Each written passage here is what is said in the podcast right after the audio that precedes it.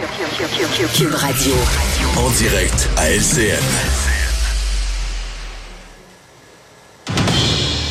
Mario Dumont qu'on retrouve dans les studios de Cube Radio. Mario, euh, un temps on disait le crime organisé protège certaines personnes. En tout cas, on veut pas régler nos comptes un peu partout. Mais voilà que toutes ces règles-là semblent vraiment levées. Là, hier, dans un restaurant, en présence d'enfants, un, un truand qui est abattu devant tous ces gens-là. Incroyable, Pierre. Oui, parce que des fois, on avait des, fameux cafés ou des restaurants là, qui sont un peu des repères de crimes organisés. Là, on n'est pas là-dedans du tout, du tout. C'est le restaurant de tout le monde, des familles, tout ça. Mm-hmm les gens qui assistent à un meurtre en direct. Euh, puis là, on parle pas des... Bon, on imagine la panique puis tout ça. Mais en plus, euh, je veux dire, euh, il y a des dangers. ce matin, je recevais un expert. Il disait, écoute, tu tires comme ça, tu peux avoir une balle qui ricoche, qui frappe quelque chose de dur, une surface dure dans un certain angle. La balle ricoche, fait une autre victime innocente. C'est, c'est impensable. Et, et moi, ce qui me fatigue, c'est qu'un un point, là, il y, y, a un côté sans gêne. Il y a un côté en plein jour, dans le restaurant, dans la rue, en face d'une garderie tout ce qu'on a vu. Il y a le gang de rue, il y a le crime organisé, c'est pas tous les mêmes groupes, mais on sent que tout ce monde-là a, a, plus peur d'agir en public, semble plus avoir peur de la police. Euh, et là, je trouve même aujourd'hui, j'ai pas trouvé que les élus, compte tenu de la gravité de la scène, j'ai pas trouvé que les élus avaient un discours si musclé, si fort, euh, que en tout cas, moi, je, je trouve qu'on arrive à un point où ben, on a eu, tu sais, des fois, on dit, ouais, ça va prendre une victime innocente, mais là, on en a eu des jeunes, des mineurs qui ont été abattus mhm. en pleine rue.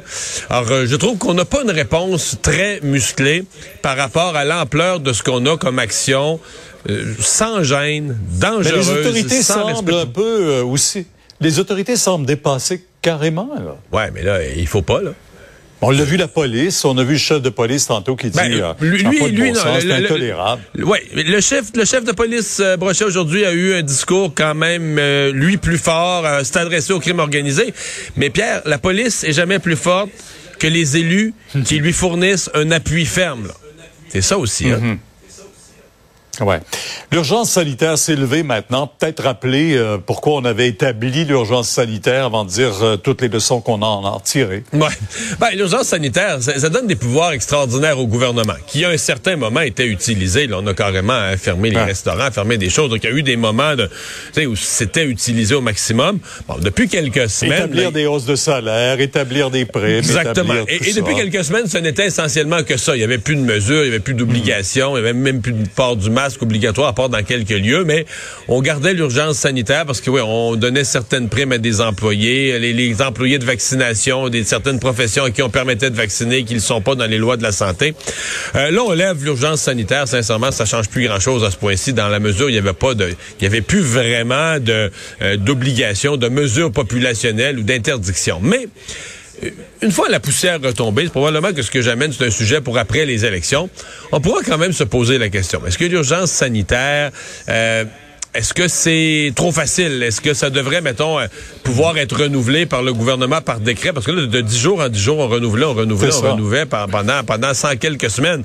Est-ce qu'on devrait, mettons, à toutes les cinq fois, à toutes les quatre fois, devoir revenir devant l'Assemblée nationale? Dire, ben, le gouvernement peut pas renouveler ça. Donc, pour moi, il reste un questionnement. Puis là, ben, ça n'a pas été facile à débattre ces dernières semaines. Ceux qui questionnaient l'urgence sanitaire pour un certain nombre étaient des complotistes qui disaient qu'on vivait quasiment en Corée du Nord. Donc leur, leur propos étaient si peu sérieux que ça lançait pas un débat sérieux sur la sur l'urgence sanitaire.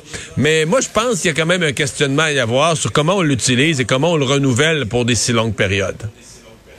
Euh, Bill Morneau, l'ancien ministre des Finances, euh, qui était là avec Justin Trudeau de 2015 à 2020, critique sévèrement le gouvernement sur sa gestion et dit que l'horizon, les finances et euh, toute la relance économique qu'il voyait, lui, quand il était là, il voit pas ça. Ouais. Et c'est certain qu'on peut être tenté d'y voir. Là, il est parti dans des circonstances pas faciles. On peut y voir un peu une belle-mère qui revient se mêler des affaires de Justin Trudeau. Mais il est quand même un, homme d'affaires crédible euh, qui connaît un peu le monde des affaires canadien. Et euh, je pense que le message qu'il euh, qu'il relaie est représentatif de ce que pense la communauté économique. C'est-à-dire que, tu sais, il dit en anglais, là, le, dans, dans, le cas de M. Trudeau, tax, tax and spend. Là, le gars qui taxe puis qui mm-hmm. dépense puis qui taxe puis qui dépense et que ça manque de vision pour la croissance économique, pour l'enrichissement du pays, etc., la croissance à long terme. Donc, c'est quand même, euh, pour le gouvernement libéral, un avertissement et c'est un rappel à tous que c'est comme, tu sais, l'entente que Justin Trudeau a signée avec le NPD, le très, très à gauche, ça plaît pas nécessairement à tous les libéraux. Et il y a bien des projets qui s'en viennent, là, entre autres, ouais, euh, de dépenses. des soins dentaires. Ouais. des dépenses. Merci. Au revoir. Alors Vincent, ben c'est euh, fin de session, mais fin de mandat, là, carrément, fin de législature à l'Assemblée nationale, qui donne lieu à quelques discours émotifs. Ouais, des moments d'émotion. Faut rappeler, tu l'as, vécu. Il y a des êtres humains hein, derrière les, les, les, politiciens. Il y en a qui, ont, euh, qui, qui quittent la vie politique. C'est le cas de Véronique Yvon, donc qui est de la, dernier jour là euh, à l'Assemblée nationale. Elle avait l'occasion de s'exprimer aujourd'hui, Véronique Yvon, et elle est, elle a parlé du dossier de l'aide médicale à mourir, où on est en train, bon, de de de, de, de finaliser, de finaliser ce dossier-là, euh, projet de loi 38, et elle a été prise d'émotion en parlant de ça parce que ce que je savais pas, le dossier de l'aide médicale à mourir, c'est un des premiers dossiers qui est tombé sur son bureau lorsqu'elle est arrivée comme députée il y a 14 ans. Euh, et euh, ben, elle termine sa carrière avec celui-là. Ça a amené, euh, fait, elle a été incapable à un certain moment de parler. J'ai coupé un bout parce que il y a eu de longs applaudissements, mais écoutez un extrait. Je vous cacherai pas que c'est avec énormément d'émotion que j'ai du mal à contenir un peu.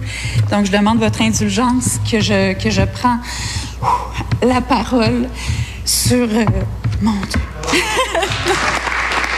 Ce dossier-là, qui n'est pas un dossier, qui est, un enjeu, qui est une réalité de, de l'accompagnement des personnes qui sont gravement malades, gravement souffrantes, avec cette possibilité de l'aide médicale à mourir, va m'avoir accompagné de la première année de mon mandat.